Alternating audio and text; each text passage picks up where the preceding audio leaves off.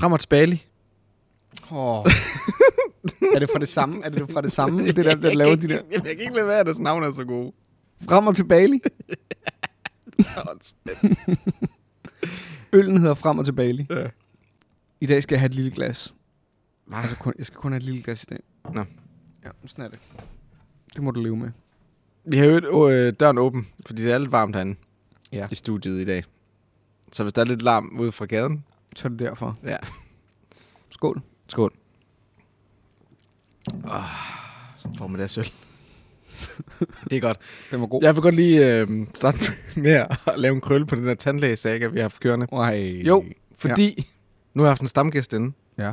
som har sagt, jeg lytter til jeres podcast, jeg synes, det er super fedt, og nu har jeg fået booket tid til en tandlæge. Perfekt. Så hvis den her podcast en crash og burner, og vi aldrig får lavet en episode mere, så kan vi sige, så, er, så har vi opnået noget. Ja. Vi har hjulpet en mand, Til at, komme, til at, at få til booket en tid til tandlægen. ja. Jeg elsker det. og jeg kan kun opfordre andre, der også har udsat det, Gå til at til tandlægen. tid. Det er ikke så slemt. Og det er faktisk tit, tror jeg, for mange vil det være bedre, end man frygter. Det var det for mig i hvert fald. ja, lad os snakke om den, efter du har fået fjernet dine fire visdomstænder. det er rigtigt. Godt. Øhm, Men du har ikke spillet Oath, vel? Nej. Nej. Men nu har jeg jo spillet det. Jeg vil gerne sige, at det røg ind på min top 10. seriøst? Det er en af de bedste spil, jeg nogensinde har spillet. Hvor er det vildt. du er så nem, altså. Nå, men nu har jeg jo spillet det fem gange. Det havde jeg jo ikke før. Nej. Og Man skal også spille det mindst tre gange, ikke? Jo. det er din top 10. For helvede, mand. Du kan virkelig godt leve det. Jeg elsker Oath. Gør de andre også det? Ja. Gør de? Ja, er du sindssyg? Vi synes, det er meget, meget, meget, meget, meget sjovt. Men det, du kan ikke anbefale Oath. Du er i sådan en specifik situation med den gruppe, du har. Jeg vil anbefale det spil til alle. Det er løgn. Det er virkelig løgn.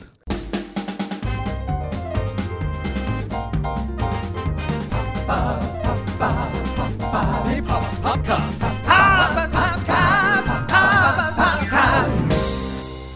God hjertelig velkommen. Nå, hvorfor, gør du det? Det var, det var i øh, syng. Når, når du sad og Ja. ventede på mig? Ja. Okay. God hjertelig velkommen til Papas Podcast, en podcast om brætspil. Vi sidder her den 18. juli og optager episode 7. Mit navn er Jens Neumann, overfor mig sidder. Christoffer Helmut. Og i dag skal vi snakke endnu en gang om brætspil. Ja, der er sket noget vildt jo. En dansker har vundet Spil de Chartes. Spil de Chartes? Siger man det? Spil de Chartes? Chartes? Hvad mener du? Hvad man siger hvad? Hvordan man siger Spil de Chartes? Spil des Jahres. Det er Chartes. Ja, Jeg er ikke god til tysk. men du behøver ikke rulle på ærerne. Nej, Chartes. Ja. Okay. Og det er heller ikke Spil des Jahres, den har vundet jo.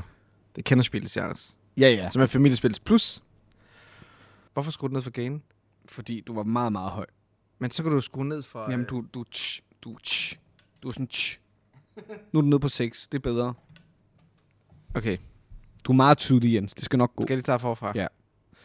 Vi sidder her to dage efter, hvor en dansker for første gang nogensinde har vundet en Spil des Jahres pris. Nærmere betegnet kender Jahres med Living Forest. Jeg skrev inde på Papas, at det var den største ting, der er sket øh, for dansk brætspil nogensinde. Ja. Det er ikke, fordi der sker så mange ting, så jeg er svært ved at sige, man kan sammenligne med. Jeg tror, det næststørste, det er vel Magic Maze blev nomineret til hovedprisen Ja. i 2018, tror jeg det var, ikke? Øhm, Jo. men at vi har en dansker nu med hans første udgivende spil, det er også, også sejt. sejt. Ja. øh, vinder Kenderspil i Charles, det er fandme stort. Øh, og det siger jo bare noget om, hvor vi er henne nu i forhold til dansk brætspilsdesign. Og, Ja. og, og det community, der er bagved det, og at vi kommer til at se så mange fede spil i fremtiden, det er jeg 100% sikker på. Og Spil i Charles skal vi nok også vinde på et tidspunkt, inden for de næste Det det. 10 år. Og vi fik det jo spillet for nylig. Living Forest. Det gjorde vi. Jeg prøvede det jo rent Ja, faktisk. hvad synes du om det? Altså, jeg vil gerne spille det igen, fordi det er sådan et... Øh, fordi det, det fede ved det, og nu går jeg jo mod alt, hvad jeg plejer at snakke om, men det fede ved det er jo, at det er et ret hurtigt spil. Øh, og så kunne jeg også mærke, at jeg forstod ingenting. Mm. Det synes jeg er et godt tegn. Det er et godt tegn, at, man ikke, at jeg ikke rigtig forstod, hvad der foregik. Nej, og det er også derfor, det er et familiespil plus. At Ja. første, gang, første spil, der famler du. Jamen, fordi du har de der, du har de der fire, tre forskellige winning. måder at vinde på, og det er som om, man skal gå hardcore efter en af dem, men man også kan nå at sadle om midt i, men det kunne jeg slet ikke nå at følge med i, så det var, hvad var det, vi spillede det fire mennesker, og du kom på tredjepladsen, og så var anden og førstepladsen, og I, der var et points forskel på hver af jer, ikke? Ja, det var en three-way tie. Det var en freeway tie, og så ja. Går man til den der øh, tiebreaker, fordi I alle sammen ramte en af winning, hver jeres winning condition også. Ja. Og så var der bare mig, der bare kejlede rundt der i bagenden. Men jeg elsker, jeg må sige, jeg elsker det der push luck. Det der med at trække fra et dæk, man bygger på en eller anden måde, bygger et dæk, som man så trækker fra, og så, oh, og, og en af grundene til, at jeg var så bagud, var jo, at jeg hele tiden sagde, jeg skal lige have en mere, jeg skal lige have en mere, og det elsker jeg at gøre. Man er jo sådan nogle forest guardians, der skal beskytte skoven fra ild guardianen ved at købe de her spirit dyr.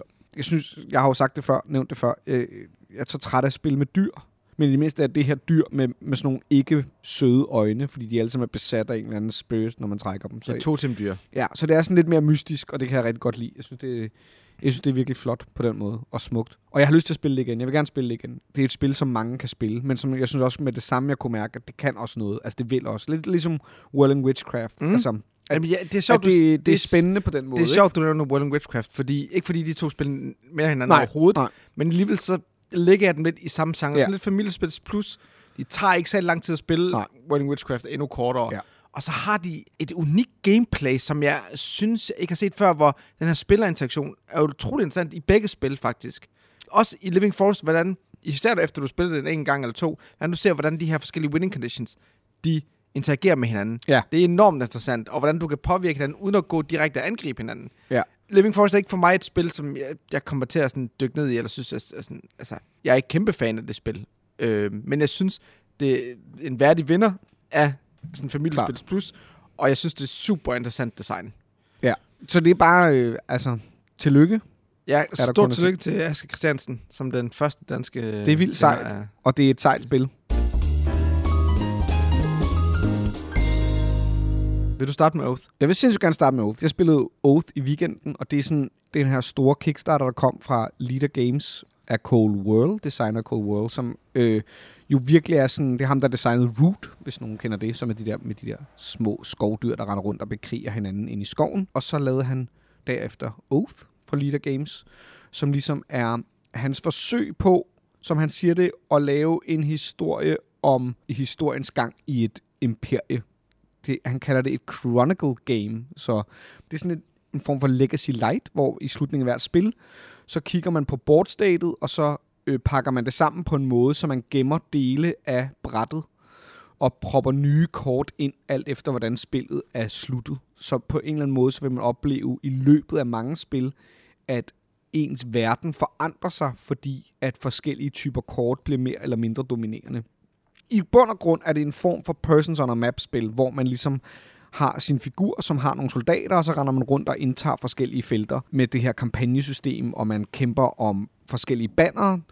øh, som er og relics, og alt efter hvem der er chancellor, det vil sige hvem der styrer verden, kan man sige, hvem der er leder af det imperie, man har, så øh, er der forskellige opgaver, man ligesom skal løse. Og så er der en masse forskellige winning conditions, og ellers så slutter spillet efter 8 ture. Og så i slutningen af spillet, så kan man så gemme, kan man sige, den verden, man har, og så når man næste gang man spiller det, så sætter man det op fra det. Nu, nu siger du godt nok, det er sådan troops on a map, eller persons on a map, eller Ja. hvad du nu vil kalde det. Men det er bare, øh, fordi jeg, kan, jeg, jeg er så simpelt, jeg, jeg faktisk godt kan lide, når du har et kort Ja. på et spillebræt, og Ja. du rykker tropper rundt. Ja. Der er sådan lidt, et, der er et, øh, et spatial element, Ja. som, som gør, at din, din Ja. hvad hedder det, placering af tropperne har betydning for din strategi og Præcis. så videre. Ikke? Men når jeg så kigger på billeder fra Oath, så Ja. ligner det bare mere en spilleplade med steder, hvor du kan placere kort. Ja. Hvad, når du Det er siger troops ja. map, altså hvad, kan du beskrive, Over- hvad er det, man gør i spillet egentlig? Jeg, Ja. Fordi jeg har aldrig rigtig, for, jeg har ikke, jeg har ikke undersøgt Oath Nej. så meget, for jeg vidste, det ikke var min type spil. Og jeg, fordi jeg ikke spiller med den samme gruppe og så videre, og det der kampagnespil. Men, men hvad, er det, hvad er det mekanisk, du sidder og laver? Det der er, det er, at brættet består af sites, og sites er de store kort, der er sådan nogle store. Okay. kæmpe kort, som hver er, kan man sige, et område.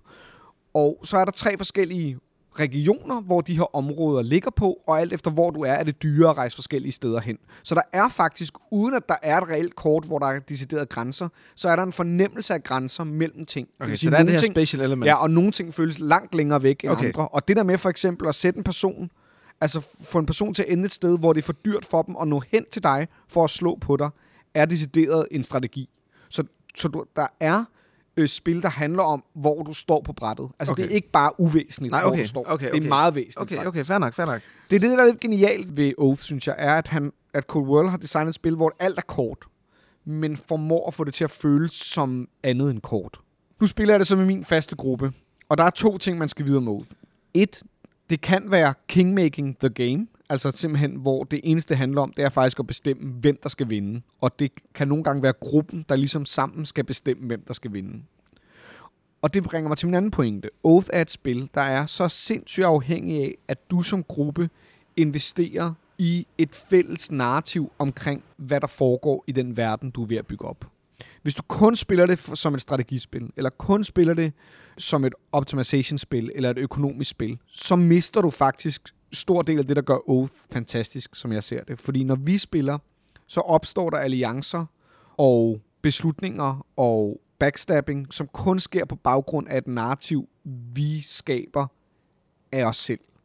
Og derfor er Oath en ret sjov ting, fordi det er et reelt brætspil med reelle regler, og nogle af reglerne er virkelig sådan krigsspilagtige, eller virkelig sådan Eurocentric, så nogle af reglerne er meget komplekse, eller meget boardgame-agtige. Men i bund og grund nedenunder, det der driver værket for mig, er en form for historiefortællingsspil. Jeg vil ikke kalde det et rollespil, fordi det er på et mere... Det er ikke så meget, at du spiller en rolle. Det gør du lidt også, men, men det er mere det med, at man er fælles om at investere i en fortælling. Øh, vi havde for eksempel et spil, hvor at imperiet bestod af tre spillere, det vil sige, det var dem, der ligesom styrede det hele, og så var der mig, som var en øh, exile, som det hedder, som er en, der prøver at tage magten ved at finde nogle andre winning conditions, end imperiet gør. Og der havde de kort nede, de her imperiefolk, der hed Toll Roads, som gjorde, at hvis jeg bevægede mig ind i deres område, som var næsten hele spillebrættet, skulle jeg give imperiet mønter. Og det lyder fint, men det der var, det var, at vi ligesom, at hele grunden til, at det her eksisterede, var, at sidste spil, der havde de tre besluttet sig for, nu lader vi ham der vinde, for at vi kan have et imperie, der er så stort, at vi kan få 12 roads. Og jeg kunne ikke rigtig gøre noget. Og det lyder jo super nederen, når man er sådan, nu spiller I jo på sådan en metalag, hvor det handler om det næste spil, og ikke om det, der foregår lige nu. Men hvis du nyder det, og ligesom går ind i den form for, øh, for narrativ, så er Oath et fantastisk spil. Jeg synes tit, man snakker om det der med, at du skal ikke tage old grudges med dig Ja. til næste spil. Præcis. Du skal, når, hvis du spiller Game of Thrones, det er Jeg forstår. op til den enkelte gruppe, ikke? Men hvis der er nogen, der backstabber, så er det en del af spillet. Ja. Og så næste gang, så starter vi på en frisk, og så Ja. ja. ser vi, hvad der sker. Og selvfølgelig kan man have nogle meta i nogle grupper, der gør, at man alligevel, åh, du var ude efter mig sidste spil, og fair nok. Men Oath er jo indbegrebet af et spil, Ja. ja. hvor du skal tage ting med, der er sket i forrige spil, med der ind i næste. Ja. Også selvom spillet ikke fortæller dig det, Præcis. men hvor du gør det sådan rent, igen, metaen. Men hvis det ligger i det narrativ, som du skaber sammen, så føles det ikke personligt. Fordi det er ikke dig, det er ikke Christoffer, det er den hvide fraktion, det er skymanden, der er sådan en Mm. mand, der ligner en lille sky, som jeg er. Det er ham, du er ude efter. Og det vil sige, hvis jeg spiller reven næste spil, jamen så er det stadig skymanden, der er problematikken. Kan du skifte? Kan du skifte? Ja, man kan jo skifte, man kan også få nye ind jo og ud. Og... Har du gjort det? Nej, det, jeg, jeg ved faktisk ikke, om vi kommer til at bytte rundt på noget. Det tror Men måske man ikke gør det? Ja, fordi der er jo nogen, der for eksempel bliver chancellor, så rører den karakter jo ligesom ud, kan man sige. Så, altså, åh, det er virkelig svært. Det er så svært at forklare. Mm. Men hvis man har en, et ønske om faktisk at spille et spil, som hele tiden, hvis du vælger at investere i den præmis, spillet er, får dig til at tænke over mere end bare, øh, hvordan vinder jeg lige nu, men begynder at lave delmål for dig selv. Hvordan kan jeg få fjernet territorier fra imperiet? Hvordan kan jeg gøre økonomien på den her måde til næste spil? Hvordan kan jeg sætte mig selv op til det her? Hvordan kan jeg gøre det? Kan jeg blive en del af imperiet lige inden det slutter? Alle sådan nogle ting. Så er det et fantastisk spil. Oath.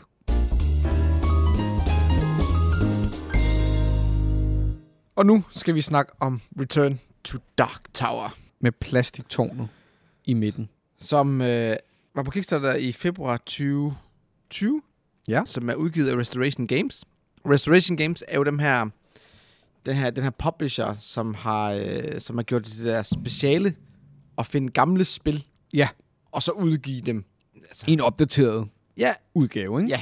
Altså, det er ikke sådan, de bare tager regelsættet, og så genudgiver det. De Nej, nej. opdaterer det. Nej. Deres første, spil ud, første to spil udkom i 2017, og det ene var Stop Thief, som er en nyfortolkning af et spil fra, helt tilbage fra 1979. Jeg tror faktisk, det er det ældste spil, jeg er fat i, og det hedder det samme, og Stop Thief. Og så har de udgivet, udgav de også samme år Downforce, som er en reimplementering af et andet, er også et racerspil, som hedder, hedder Top Race, som udkom i 1996, som er designet af Wolfgang Kramer. Og, øh, og så er de senere udkommet med Unmatched, som er... Men var det ikke et nyt spil, eller? Unmatched er også et gammelt Nej, nej, ja, ja, ja. Nå.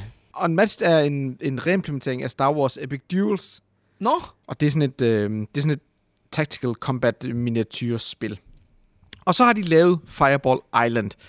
Og det er nok der, hvor jeg personligt synes, at det går lidt galt for Restoration Games, og hvor de i mine øjne forsøger at strække den lidt for langt i forhold til, hvor dårligt spil kan vi finde frem fra 80'erne og øh, sælge til et nyt publikum. For jeg synes virkelig, det de, med, lige med Fireball Island, der er de gået ned i lidt et, ned af sådan et unødvendigt øh, nostalgitrip. Legetøj. Det er et legetøj. Det er måske også meget passende segue til øh, deres nyeste legetøjspil, nemlig det her Return to Dark Tower, som er en reimplementering af et gammelt spil, der bare hedder Dark Tower, som Ja. udkom i 1981. Jeg tror, det, altså det var Milton Bradley, der udgav det, Garanteret. og designerne har ikke nogen andre spil, de har på Board Game Geek. Øhm, Og det er nye- jo et legetøj også. Jamen, det er det. Der er et Den- stort, stort plastiktårn Ja. i midten. Og det er igen en virkelig flot produktion, de har lavet. Ja. Jeg vil, det vil sige, at det gamle spil, det havde det her det store sorte tårn. Og der var alt øh, hvad kan det digitale indmad, det var inde i tårnet. Og der var sådan nogle knapper på tårnet, hvor du kunne... Altså alt var random, der var ikke nogen terninger i spillet. Okay. Alt var, du trykkede bare på, hvad du gjorde på tårnet, og så, Og så skete der noget. ja, så, så randomiserede det bare. Det elsker jeg. Og det var et kompetitivt spil. Ja. Hvor du så spillede mod de andre spillere, men du havde ikke så meget interaktion med hinanden. Nej. Det har de så taget og lavet et kooperativt spil ud af. Ja. Du, de har også en uh, competitive mode, men jeg tror alle sammen, alle er ligesom har været enige om, at det er, det, det er den samarbejdsudgaven, der ligesom kan noget. Det tror jeg nok er det bedste valg, de har truffet Ja. overhovedet på baggrund af det spil. Og- det er at gøre det til et samarbejdsspil. Ja. Så Men- der er et kæmpe tårn, og så er det app-integreret, ikke? Ja. Bare lige. Re Return to Dark Tower, der har du så en app, som kører på øh, tablet, eller du kører på smartphone. Og, øh, og så har du det her store tårn, som er 6 cm i diameter og 30 cm i højden. Og så tårnet er så bare mere en, hvad kan man sige, en glorificeret randomizer. Ja. Et stort dice tower, Ja. hvor man putter sådan nogle skulls ned i, sådan nogle små plastik skelethoveder, Ja. som så ryger ud på brættet på tilfældige tidspunkter, og sådan i bedste pandemic-stil inficerer landet. Som i Return to Dark Tower er delt op, eller består af sådan et cirkulært bræt, som er delt op i fire forskellige kingdoms. Så her løber spillerne rundt med deres fantasy-helte, Ja. og forsøger at fjerne de her skulls, inden det er for sent, og de nedkæmper monster, og de udfører quest for til sidst at besejre The Dark Tower. Som er en, er en boss, Ja. som man vælger i starten, når der er forskellige at vælge imellem. Så der er en, en form for replayability på den måde, ikke? Ja, Der er altså- forskellige monstre, man kan vælge. Der er forskellige bosser, man kan vælge. Ja. Ja, lige præcis. Der er Du- forskellige scenarier. Inden starten, der vælger du på en app, hvilken monster du skal spille mod, hvilken boss. Ja. Og det ændrer lidt på, hvordan scenariet bliver spillet. Men i bund og grund, så er det et risk management, euro efficiency, eller action efficiency spil. Ja. Præcis som i Pandemic. Ja. Hvor du går rundt og prøver at fjerne de her, ikke cubes nu, men skulls. Ja. Så hvis du sammenligner med Pandemic, hvor du har det her, hvad hedder det, infection deck, hvor du trækker kort, der fortæller dig, hvor du skal placere mm-hmm. Mhm. din cube, så har du så det her kæmpe store tårn, der tilfældigt spytter de her skulls ud, som så lander i forskellige kingdoms, og du så kan vælge, hvor, hvilken bygning de skal placeres i. Og hvis der nogensinde er fire en bygning, så dør bygningen. Ja. ja. Lidt ligesom, at du har et outbreak i Pandemic. Præcis. Det, det er simpelthen Return Ja. to Dark Tower. Ja. Jeg har spillet det en fem gange nu. Både to, tre og fire spillere. Og jeg har jo kun spillet det en gang med dig. Og vi har spillet med den helt store Kickstarter-udgave med figurer, deluxe-komponenter osv. Ja. Og den vejledende udsættelsespris ligger på omkring, hvad er det, 13, 14, 1500 kroner, Ja, tror for det jeg. hele, ikke? For grundspillet. For bare den med tårnet. Ja, ja. Og Christoffer han stiger på mig, som om han... Det er for sygt, altså. Jeg tror måske, du godt kan få den til 1000-1100 kroner. Okay, men det, er og det, er der, men nu og sagde det er jeg jo bare tårnet, og det er jo så udsalgspris. tårnet, man køber Ja. der jo. Ja. Det er jo den der store plastikdæmmer i midten, der gør, ja. At man ikke kan se halvdelen af banen. Og jeg vil gerne lige starte med at bare påpege det første kæmpe problem, jeg har med Return to Dark Tower. Når man vinder spillet, som vi gjorde, da vi spillede, da vi vandt spillet, så vinder man jo over det her mørke tårn. Og det her mørke tårn har nu i halvanden time stået og lavet den ene lyd efter den anden. Men i det, man så vinder, så laver den ikke nogen lyd. Der er ikke nogen lyd af et tårn, der falder sammen. Der er ikke nogen lyd af en, af en heltetriumf. Det her tårn har larmet og skuret og lavet lys og lyd i halvanden time. Og drejet rundt øje- og spyttet skeletter ud. Spil- været super insisterende på sin eksistens. Og det er så stort, at man bliver nødt til sådan at kigge forbi det, for at kunne se, hvad der foregår på den anden side. Og så laver det ikke en lyd, når man vinder. Det er pinligt. Det er pinligt, Jens. Det pissede mig af, virkelig af. Og jeg tror måske, grunden til, at det pissede mig af, var, at jeg ikke synes, spillet var særlig godt ellers. Men jeg har også kun spillet det en gang, så hvad vil jeg? Jeg har ikke noget mod gimmicks, og jeg har som sådan heller ikke noget mod overproducerede, sindssygt flotte spil, og det er et virkelig flot spil. Altså, jeg synes, det er et virkelig flot spil, Return mm. Mm. of the Dark Tower. Og tårnet er en tilstedeværelse, som er som er en set piece. Altså, det er et stykke teater på en eller anden måde. Altså, der er jo en teatralitet i det der kæmpe tårn, du tænder, og som siger lyde og sådan noget. Nu har du et tårn, der er digitalt, og du har en app, der er digital, og ingen af dem forbedrer øh, oplevelsen ved spillet sønderligt. Andet end at tårnet drejer, og så siger det, pas på fingrene, som om det er en anden, altså den gamle rutsjebane i Tivoli eller sådan noget. Fordi de roterer, og så kommer der nogle skridt Ja, lad, ud, lige, det, lad os lige være op, det er ikke tårnet, der drejer. Nej, det er noget inde i Det er tårnet, en der cylinder indeni. Ja, ja, som Så det er drejer. Så fordi, hvis du stikker f- fingeren ind, så bliver den klemt. Det er Ja. klart, eller det gør den nok ikke. Der er sikkert en stopmekanisme. Vi prøvede ikke. Det ville være strengt. Det var heller ikke vores tårn. Det er det. Men så det der med for eksempel, at det, at det ikke siger en lyd, når det taber. Eller når det, nu ved jeg ikke, jeg har ikke prøvet, at det vinder, så det kan være, at det siger en masse lyd, når det gør. Men det der med, at det sådan, så det ikke lige kommer i mål. Altså det der med, at det er, så laver man en app, så laver man en, et kæmpe tårn, og så er det ikke rigtig polished. Altså så er det som om, det ikke sådan rigtig gør det. Og jeg vil så sige to ting. For det første, skal man ikke spille det inde på en papbar.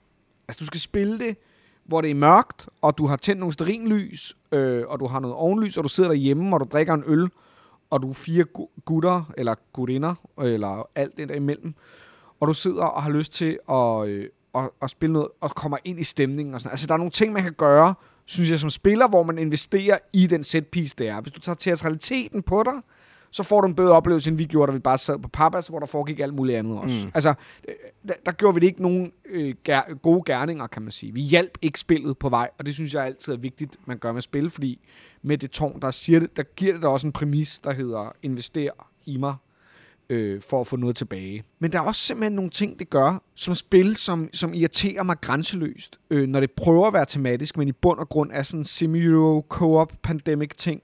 En af tingene, som er de, de værste sønder, skal vi holde en pause? Nej, telefonen ringer bare. Det er Okay, fint. Lad bare lade fint. den ringe. Fuck sake. Nå, en af de værste sønder, spillet gør, det er, at de har... Nu spiller vi så med miniatyrudgaven, hvor der er de her kæmpe miniatyrer, og nogle af dem er virkelig store. Der var blandt andet den her Titan. Og så er der den her kæmpe titan, du bliver bedt om at sætte på brættet, og så sætter du den på brættet. Og så gør den måske noget, og du kan ikke regne ud, om den gør noget, og du kan ikke regne ud, hvornår den gør noget, for det hele er styret den der app. I vores spil gjorde den ikke noget.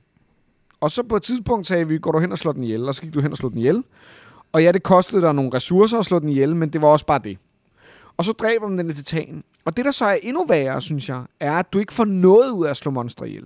Så der er de her kæmpe monstre, der skal kunne gøre alle mulige seje ting, og som er en kæmpe centerpiece. Og du får ikke noget ud af at slå dem ihjel, andet end at de ikke gør negative ting ved dig, måske.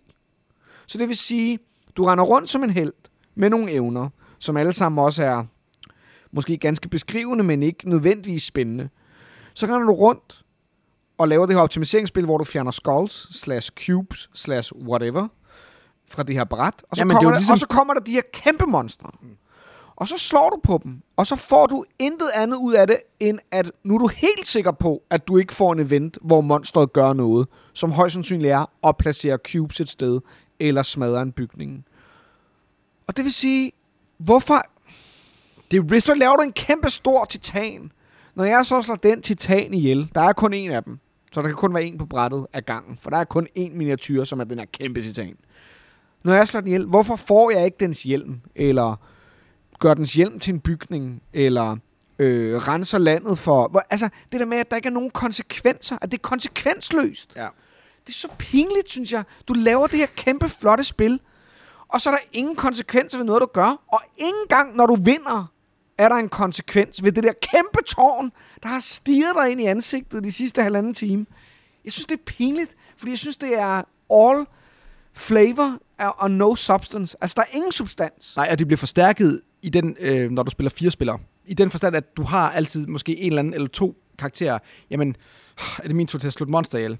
Og det er det mest kedelige er at slå monster ihjel, og det burde være en af de mest spændende Det ting. burde være sindssygt spændende. Ja. Og ideen er Men fordi- spændende med de der app fordi- og kortene. Og... Fordi spillet ikke giver dig nogen feedback på risikoen. Det er jo risk management, ikke? Jo. Men i et spil som Pandemic, der forstår du risikoen Ja. i at undlade at gøre visse ting. Ja. I Return to Dark Tower, der er det gemt i appen. Ja. Det vil sige, du ved ikke, du kender ikke risikoen. Det, det kan være, den uvidenhed kan godt have en fordel, men det fungerer ikke, hvis ikke du har en eller anden idé om, hvad du får, den der, hvor du mangler den feedback fra at dræbe et monster. Det det. det vil sige, at dræbe et monster bliver en pligt, Ja. En sur pligt, Ja. som du ikke gider foretage, og som er sådan lidt nederen, fordi det er ikke sikkert, det gør noget. Er, er der overhovedet et problem i det, og Mm. du får ingenting ud af det, som du siger. Den udfordring havde vi ved allerførste spil, og vi har haft det igennem alle de spil, vi har spillet. Ja, man har ikke lyst til at slå monster ihjel. Nej, det er super kedeligt, og du gider Ja. ikke være den, der gør det. Du vil være den, der er ude, der får items og fede ting. Og hvis du spiller fire spillere, så er begrænset for, hvad du får. Ja. Og det betyder også bare, at der er nogen, jeg har oplevet nogle spillere, som bare ikke havde et særligt sjovt spil. Mm. Fordi deres karakter fik ikke lov til at gøre noget af det sjove, fordi du bliver nødt til at gå hen og slå det her monster ihjel, fordi vi er ved at have for mange monster, tror vi. Det jeg godt kan lide ved Pandemic for eksempel, det er der med, okay, du ved, vi har haft de her kort. Godt, nu trækker vi et Epidemic-kort. Nu skal vi shuffle de her kort, vi allerede har trukket. Ja. Lægge dem op på toppen, og nu kommer de igen. Ja. Og så lidt, oh nej, oh nej, ikke det kort, ikke det kort, ikke det kort. Og den her spænding, den her thrill, som du får i Pandemic, den har du bare ikke i Return to Dark Tower, fordi det alt er appstyret, og fordi det er gemt bag en masse elektronik. Ja. Så du ved ikke rigtigt, om du er i fare. Altså, flere gange har jeg oplevet, hvor vi sidder og spillet. Men så, hov, dagen, der står et forkert sted. Du får to wounds, og så er du død. Det er nemlig også noget af det, der er med, med Dark Tower, som jeg også gerne vil snakke om. Så har du de her karakterer, som jo i bund og grund jo bare er en variation af det samme. Der er jo ikke nogen reel forskel. Fordi selve spillet skal være så action-effektivt og strømlignet og moderne, bruger jeg nu i citationstegn, så bliver du nødt til at have karakterer, hvis abilities fungerer på et meget lille sted. Forstår du? Fordi det er begrænset, hvor ekspressive de kan få lov til at være. Mm. Og det vil sige, at du egentlig, der er ikke rigtig nogen forskel på Jens og min karakter. Ikke rigtigt. Jeg trækker en lille potion, Jens han får nogle soldater. Og så meget hurtigt finde ud af, når man så betyder det jo bare, at Jens skal slås mere med, med hvad det hedder, soldat, eller slås mere med monster, for der bruger man mere soldater. Og jeg skal øh, rende rundt og gøre noget andet, mit- alt efter hvilke potions jeg trækker. Og det har du regnet ud på jo første tur. Ja. Og så er det jo bare det, du gør. Fordi der er jo ingen grund til, at ham, der ikke laver soldater, går ud og slås mod monster. Hvorfor skulle han? Mm. Og der er jo ingen, der tvinger ham til det. Og med alle de potions, jeg trækker, så er det jo lavet...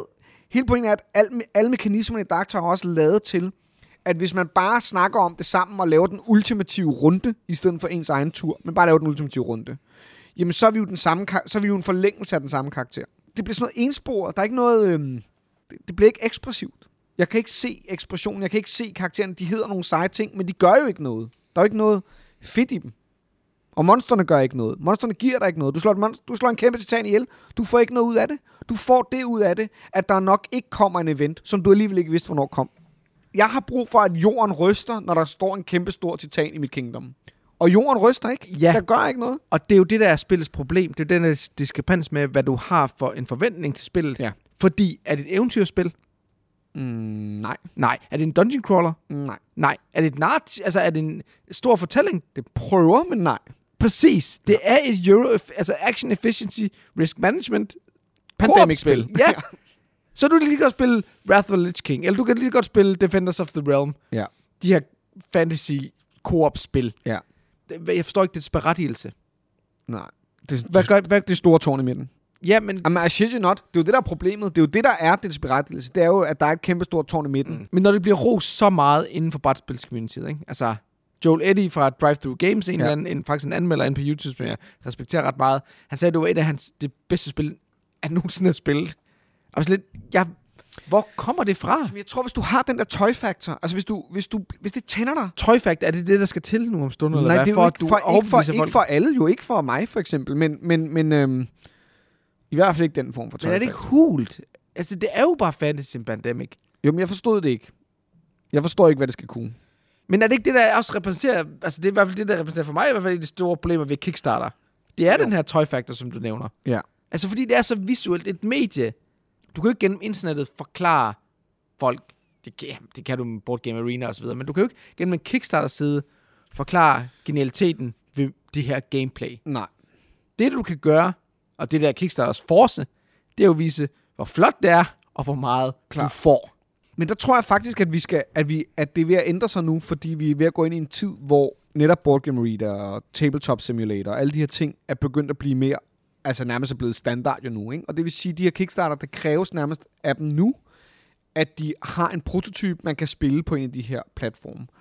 Og det, der faktisk sker, hvis du har gjort det med, med Dark Tower, jeg ved ikke, om der var en prototype, men hvis der nu var en prototype på Tabletop Simulator, og du ikke interagerer med det der tårn, fordi du er på en computer, så vil Mm. du finde ud af, okay, hvad er det egentlig, jeg laver? Tror jeg. Jamen, det er meget interessant. Det kan godt være, at der, der sker et skift. Jeg har bare svært ved at se det. Altså, nu Oathsworn lige landet, ikke? Jo. Har du set folks billeder? Det er 25 kilo. Ja, ja. Fire Gloomhaven-kasser.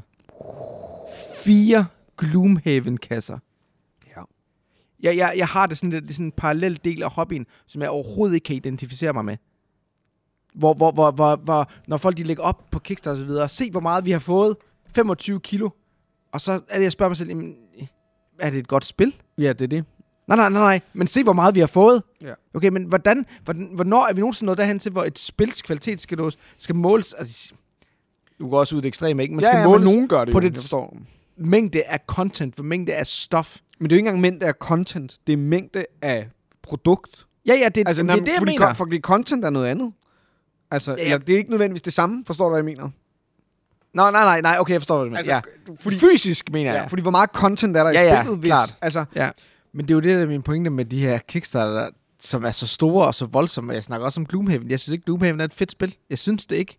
Men der prøver du lige præcis at få så meget content i. og jeg synes, Gloomhaven er et fedt spil. Jamen, det synes jeg ikke. Jeg synes, det er et godt computerspil. Hvis du ser også flere og flere content creators, der snakker om, at nu er det begyndt at spille Gloomhaven på øh, computeren, og det er faktisk lidt sjovere, fordi du undgår, Ja, ja, ja. ja. Du, du slipper for alt det her upkeep, og alt det her setup, der er i spillet. Ja. Og så er det sådan lidt, brætspil skal ikke være fucking computerspil. Så spiller jeg på computeren. Nej, men jeg synes jo ikke, at Gloomhaven er, bra- er, og er et det er det, det er det. Det prøver der at Hvorfor? Det Hvor, prøver hvordan der- er det et computerspil? fordi det prøver at give dig den her oplevelse af alt det her kæmpe store univers, som du har, som har et computerspil med alt det Ja, men- content. Jo, men, samtidig det Gloomhaven kan, og det er givet det props for, Mm-hmm. det er at skabe et virkelig, virkelig fedt dungeon crawler system Ja. Og core mechanics, som fungerer. Men det, og det synes jeg Men- meget brætspilcentreret. De core Det er det. mechanics. Det er det. Ja, det er også det, jeg synes er det fede Men jeg bliver nødt til at se på helheden. Det er klart. Og der synes jeg, de har fejlet i forhold til, hvad de har prøvet at scope. Nej, jeg Og synes ikke, de har fejlet. Jeg synes, de har forsøgt. Altså, altså, jeg synes ikke, man kan tage noget fra at prøve. Altså, for mig var det den natur, at Gloomhaven den naturlige, måske også begyndelse på slutningen, men også den naturlige videreudvikling af Legacy-spillet. Ikke? Det er ideen om, vi kan lave et rollespil sat i et univers, som, kan, som, kan bruge, som man kan bruge 100 timer på at dykke ned i, hvor du ikke skal bruge en Game Master, og hvor du ikke engang behøver at rollespille. Og så kan vi lave et fedt system, som ligesom kan spille ind i det. Det er jo ligesom forsøget på Gloomhaven. Så af alle spil, du nævner, eller de spil, vi snakker om, så synes jeg jo, at Gloomhaven faktisk har sin berettelse i at være den her store boks. Problemet er bare, at det er stukket videre af.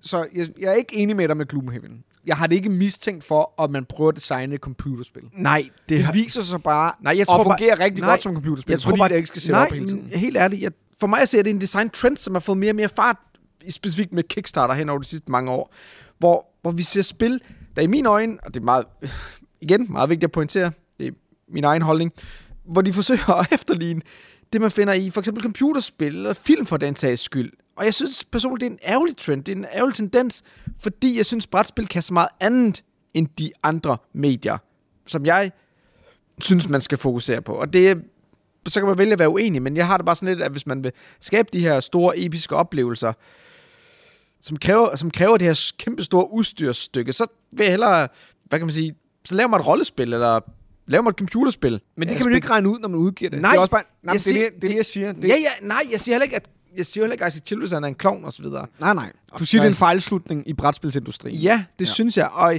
jeg har en eller anden teori om, at det er det, man hele tiden prøver at gribe fat i, i de her kæmpe, gigantiske, store Kickstarter, hvor du forsøger at proppe så mange fysiske komponenter ned i de her æsker. Og jeg ser så mange folk, der sidder med kasser efter kasser på deres hylder, som aldrig bliver åbnet. Mm. Og jeg skal sige med det samme, jeg har ikke noget mod plastikfigurer. Jeg har ikke noget mod, at, at spil, altså, øh, spil blevet flottere. Jeg vil sige, Kickstarter har haft en kæmpe stor hvad kan man sige, indflydelse på, at vi har fået flottere spil, og det har gjort, at spil er nået ud til et bredere publikum. Det er jeg slet ikke i tvivl Ja. om. Altså, heller det, vi har i dag, end til 20 år siden. Men nogle gange, og med mange af de her store spil, så synes jeg, det går ud i det ekstreme, hvor jeg ikke kan være med mere. Altså, jeg sad, jeg sad og så kiggede på sådan en gammel Kickstarter som Anachrony, hvor de havde de her øh, exosuits, hvor du kunne putte dine paptokens ned. Og så, stod der sådan, ja, og så stod der sådan en meeple ved siden af, altså lidt size comparison. Altså lidt, er det vigtigt for stort? Altså igen, det, det gør der ikke noget ved gameplayet. Altså, hvor fuck, hvornår er vi nået dertil? Altså, hvornår er det blevet vigtigt for vores brætspilsoplevelse? Hvor meget større et exosuit i Anachrony er i forhold til en meeple? Jeg forstår det ikke. Og jeg, metal coins er nærmest en, en, en standard i mange øh, brætspil, eller tilkøb mm. i Mhm. mange Kickstarter. Og igen, jeg har ikke noget mod metal coins. Det har jeg virkelig ikke. Nej. Hvis de giver mening i spil, men vi sidder fucking og rykker pap og plastik rundt, så fortæl mig, at det bliver mere realistisk ved, at man sidder med metal coins. Det er, en, det, det er noget vrøvl. Nå, men det tror jeg faktisk ikke. Er der nogen, der siger, at grunden til, at metal coins er federe, er fordi at det gør det mere realistisk? Hvorfor er det så federe?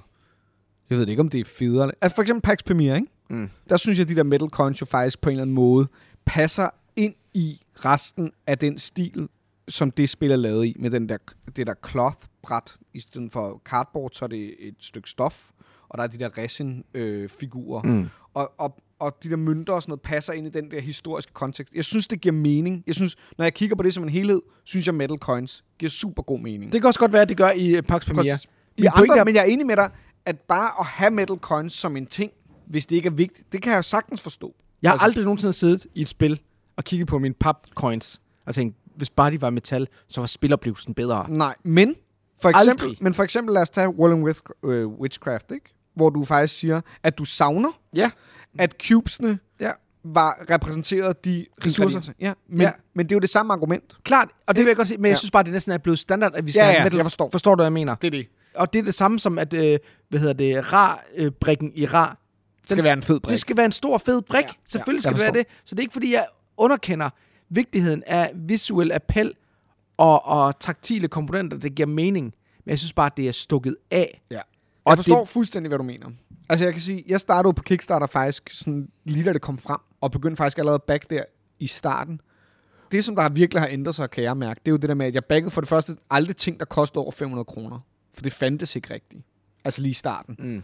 Og jeg backede altid ting, som var bare sådan noget, Nå, her er en dude, som synes, det her kunne være sjovt at lave det her spil. Og så har han lavet en prototype af noget papir og sådan noget. Så var man bare sådan, det ser sgu cool ud. Let's give it a shot. Ja. Og jeg backede det aldrig med tanken om, at jeg skulle have noget for pengene. Det var altid sådan, hvilket lyder absurd, fordi jeg er ikke en rig person, men jeg var sådan, jeg vil gerne smide 350 kroner efter det her historiefortællingsspil, for at se, hvad der sker. Men lige så stille er det blevet overtaget af publishers, som jo bruger det som en fancy pre-order ting. Og der synes jeg også, der er forskellige måder at gøre det på. Ikke? Sådan en, øh, faktisk apropos Oath, så Leader Games synes jeg jo faktisk har en ret fornuftig måde at lave Kickstarters på. De siger, at de laver et produkt, som de ved, det her er ikke salgbart i retail, og vi vil ikke mm. vide, hvor mange vi skulle lave. Mm. Så nu laver vi det til en billigere pris, hvor man får alle deluxe components. Intet er Kickstarter exclusive. Og så vidt jeg ved, er der ikke engang nogen stretch goals. Det de så til gengæld lover er en, en form for engageret development process, man ligesom kan få lov til at være en del af. Plus at man så får spillet, når det kommer ud, kan man sige. Men jeg har for eksempel købt Oath uden de der deluxe components, fordi jeg købte ikke på Kickstarter. Jeg købte det ligesom bare. Savner jeg de der components? Mm, nej. Kunne de være fede? Ja. Køber dem på et tidspunkt? Muligvis, fordi why not? Hvis jeg synes, det er sjovt, og hvis jeg bliver ved med at spille det, ikke? Men jeg savner det ikke overhovedet. Nej. Men hvis jeg havde backet Kickstarter, havde jeg fået det automatisk. Ja, ja. Og jeg kan godt lide Kickstarter, som ligesom bare siger, det her er det, det er. Og det er jo også det, der er med de der stretch goals. At nogle stretch goals er jo ikke stretch goals. Det er en del af produktet. Ja, ja. Men de skal igennem den, Ja, ja. for at øh, spillet bliver til noget. Ja, ja. Og det er der, det begynder at blive fuld... At Nå, men der det- bliver Kickstarter fuldstændig whack. Ah, men det er jo sådan et mail-order-katalog. Ja, det er Nærmest virkelig... ikke. Men uden at du ved rigtigt, hvad du, ja, ja. hvad du får. Og det er ikke, fordi han har noget mod Kickstarter. Jeg synes, det er br- bragt meget godt. Altså, vi har fået nogle virkelig innovative spil. Øh, som Root vi... havde ikke eksisteret Nej, nej, nej, nej. for eksempel. Og så kan man Øh, synes, hvad man vil om det, men det har i hvert fald jamen, ændret... klart. Og det er ikke, fordi... Nu kritiserede det Gloomhaven før. Ja. Og det er ikke, fordi jeg har noget mod Gloomhaven sådan, for jeg synes også, det virkelig har åbnet øjnene op for, hvad, hvad Dungeon Crawler ellers kan Ja. mekanisk. Ja. Men det er også meget sådan det der med, hvor du snakker om det der med, hvad jeg har fået for pengene. Jeg ved også godt, der er mange, der bruger de her spil til rollespil og så videre, ikke? Og, øh, og der er nogen, der godt kan lide at male Og figurer nogle så køber bare ting i corona, fordi de er deprimerede og savner deres venner. Hvilket jeg gjorde. det var Ja. rigtig... Jeg synes bare, det er ærgerligt, at når vi måler igen et spils værdi op Ja. mod, hvad vi får for vores penge, sådan rent af antallet af kilo. Ja. Jo, jo. Altså, hvornår det, altså, hvad fanden er det for Men noget? det er også det, hvis du har brugt 5.000 kroner på 25 kilo, ja, så har du også fået for 5.000 kroners ting. Men du har stadig brugt 5.000 kroner. Men har du få, brugt, fået for 5.000 kroners gameplay? Nej, det er, jo, det, er jo det, jeg- det er jo det, jeg prøver at sige. Ja. Det er jo fordi, på den måde sikrer man sig jo inde i sig selv, at det ikke er en fiasko. Ja. Forstår du, hvad jeg mener? Fordi du ved, jeg har fået mange ting for mine mange penge. Altså forstår du? Der er en, der er en vis psykologisk effekt i det. Jo, men det er da godt Jamen, nok det er en fjollet. måde at se ja, det på. Det er da, jeg, Jeg siger det ikke som en ting, jeg søger. Nej, okay, jeg, fair siger det, jeg siger det som en ting, der opstår. Jeg synes, når vi er i sådan en, en, en miljøkrise, en Ja. klimakrise, så synes jeg, det er rigtig, rigtig svært. Jeg havde, jeg havde faktisk den første, den første øjenåbner for mig, var, at jeg har fortrudt det sidenhen. Det har jeg virkelig. Mm-hmm. Da jeg købte Terraform Mars Big Box. Ja. Og åbnede kassen og så, at der er jo ikke noget i den. Nej. Der er bare plastik. Ja. Og det værste er, det gør det jo sværere at spille spillet. Ja. Altså rent funktionelt bliver Terraform Mars jo en dårligere spiloplevelse med de her 3D-brikker. Og det er også, altså, for at vende tilbage til Return to Dark Tower, at have det her store tårn, hvad jeg kan se om på den anden side. Ja. Det var da meget sjovt i 1981. Ja. Fordi, Der er ikke vej andet. ja. Men det, og det samme med øh, træet i Everdell, hvor man ikke kan se noget, hvis man sidder om på den anden side af træet. Altså, det var sådan, hvor, hvorfor... Det skal være så stort og pompøst, at jeg... Hvor er værdien henne i det? Jeg forstår ikke... Men Er og vi igen, ikke det er en også... smagsag, ikke? Altså, jeg, jeg ved, der er jo mange, der siger... Jeg snakker også med en på Papsnak, der sagde, jamen, er det ikke fint nok, at der er spil til forskellige spiltyper? Det kan godt være, at jeg godt kan lide, at øh, et spil ser super lækkert ud og har alle mulige plastikfigurer. Og jo, vedkommende har jo selvfølgelig ret. Altså, det er jo fantastisk, at vi kan have alle mulige forskellige brætspil til forskellige præferencer, og som giver forskellige spiloplevelser. Og hvem er jeg, der skal fortælle, hvordan folk de skal spille deres spil, eller hvilke oplevelser du får ud af dine brætspil. Hvis du gerne vil have den her store, episke filmoplevelse af din brætspil, så altså, more power to you. Mm. Jeg synes jo bare, at det er, altså, udover den her klimadel, så kan jeg også bare godt lide, at brætspil altid har været, at der altid har været sådan en demokratisk adgang til brætspil som kulturprodukt. Ligesom når man, at alle har råd, princippet til at gå ind og se hvilken som helst film, at så har alle også råd til at spille hvilket som helst spil, mm. hvis de går op i den slags. Men, men det synes jeg forsvinder lidt ved de her kæmpe store Kickstarter mastodonter, som koster mange, mange tusind kroner. Og det synes jeg personligt er super ærgerligt. Og det er virkelig ikke for at banke nogen oven i hovedet. Nej. altså, jeg tror mere, man skal se min holdning som et udtryk for min egen klimaskam. Men ja, altså personligt så, så håber jeg bare, at øh, altså, den økonomiske udfordring, vi er i lige nu som samfund, og de astronomiske, astronomiske shippingpriser, vi ser lige nu, at, at det måske forhåbentlig kan lægge en dæmper på det her fuldstændig Ja. groteske store mængder af Kickstarter, der vælter ind fra Kina. Jeg synes, øh, jeg synes det er voldsomt. Der er i hvert fald noget spændende med de der store Kickstarter-produktioner, om hvad der starter først. Starter plastikken først, eller kommer gameplayet først? Og mange af dem kan jeg godt have mistænkt af dem, jeg har prøvet, for at de starter med at lave plastikken, og så siger de, der er en sej figur. Det nu skal vi bare også. proppe dem ind i noget. Og sådan er det selvfølgelig ikke med alle. Og der er der også, altså... Men er vi måske ikke også bare på vej ind i en tid, hvor minimalisme er, er noget, vi skal til at snakke om igen? Altså, tilbage til minimalismen. Altså for mig at se, der lever vi stadigvæk i sådan en boomerforbrugerisme, som stammer tilbage fra 50'erne, hvor det eneste spørgsmål, man stiller sig selv, om familien skulle have det første fjernsyn, eller den første bil, eller et nyt køleskab, jamen det var, om pengene var til det. Altså havde man pengene, jamen så var der ikke så mange andre kriterier, der betød noget i forhold til, at man skulle købe noget nyt.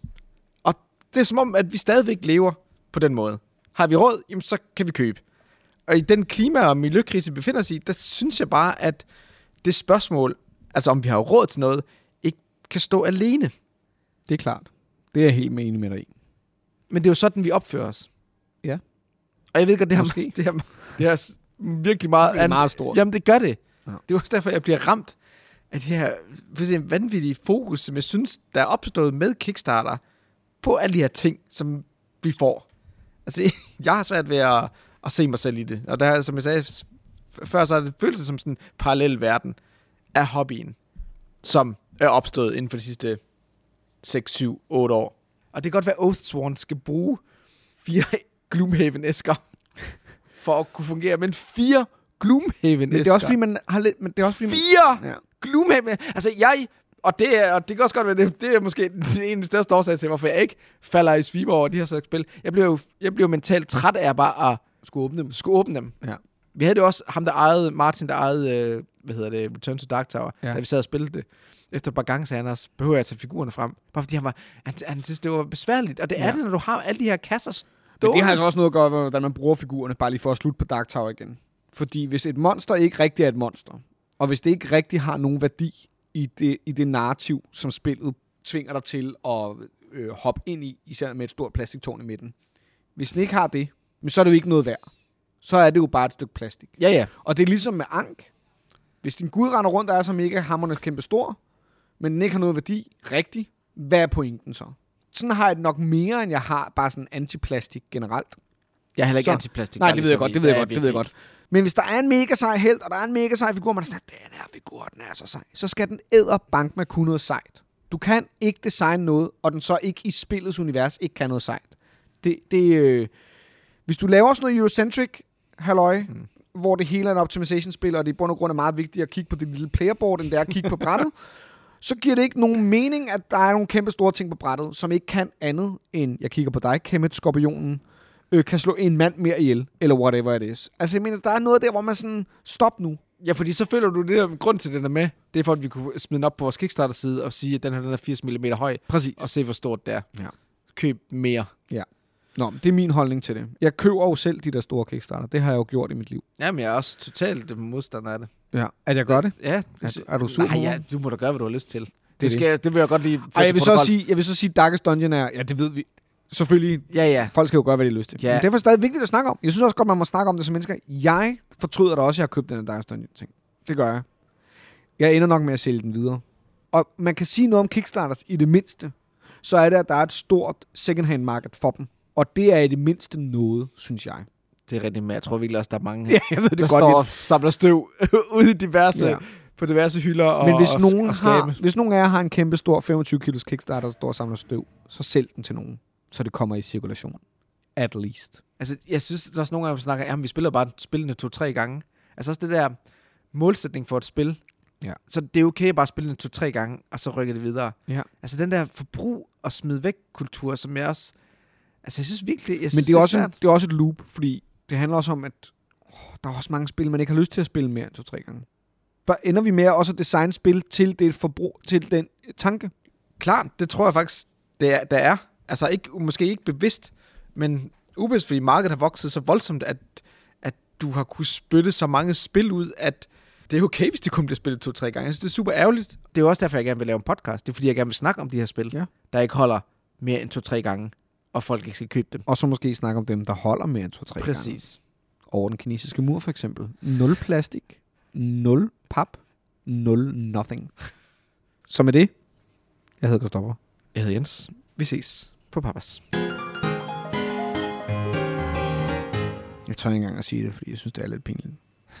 Hvor meget, hvor meget det kostet? Det har kostet... Nej, det tør jeg ikke engang at sige. Du kan, jeg kan bare gå ind på Kickstarter og se, jo. 3.500. Nej, det mener du ikke. Ja. Fuck, man. Det er så fucking sindssygt. Det, det for det første er det første og eneste gang, jeg nogensinde har, har bagget noget, der har kostet så meget. Og for det andet var det et svagt øjeblik i corona, da jeg var allermest deprimeret. Og jeg samtidig var begyndt at male figurer, fordi jeg var begyndt at spille Blood Bowl. Mm. øh, og male Blood Bowl og sådan noget. Så fandt jeg samtidig en, der havde lavet det til Dungeons and Dragons 5th edition stats på alle monstrene fra Darkest Dungeon. Så lige pludselig begyndte jeg at se sådan, når man plastikken i sig selv, fordi jeg også var begyndt at spille Dungeons and Dragons med venner, plastikken i sig selv, lige pludselig gav det mening for mig. I et eller andet svagt øjeblik gav det mening for mig at have de her figurer. Men det giver ikke mening for mig. Det er meningsløst. For siden har jeg ikke malet noget som helst, og jeg har røget ud i den her Dungeons and Dragons gruppe, fordi jeg ikke kan, fordi jeg ikke kan, jeg kan ikke være der regelmæssigt nok, fordi jeg bor i en anden by, og, Nå, men intentionen var god nok. men intentionen var god, og alt for dyr. Ja. Men altså, hey, jeg var hjemsendt med løn. Altså, hvad fanden skulle jeg, hvad fanden skulle jeg lave? Mm.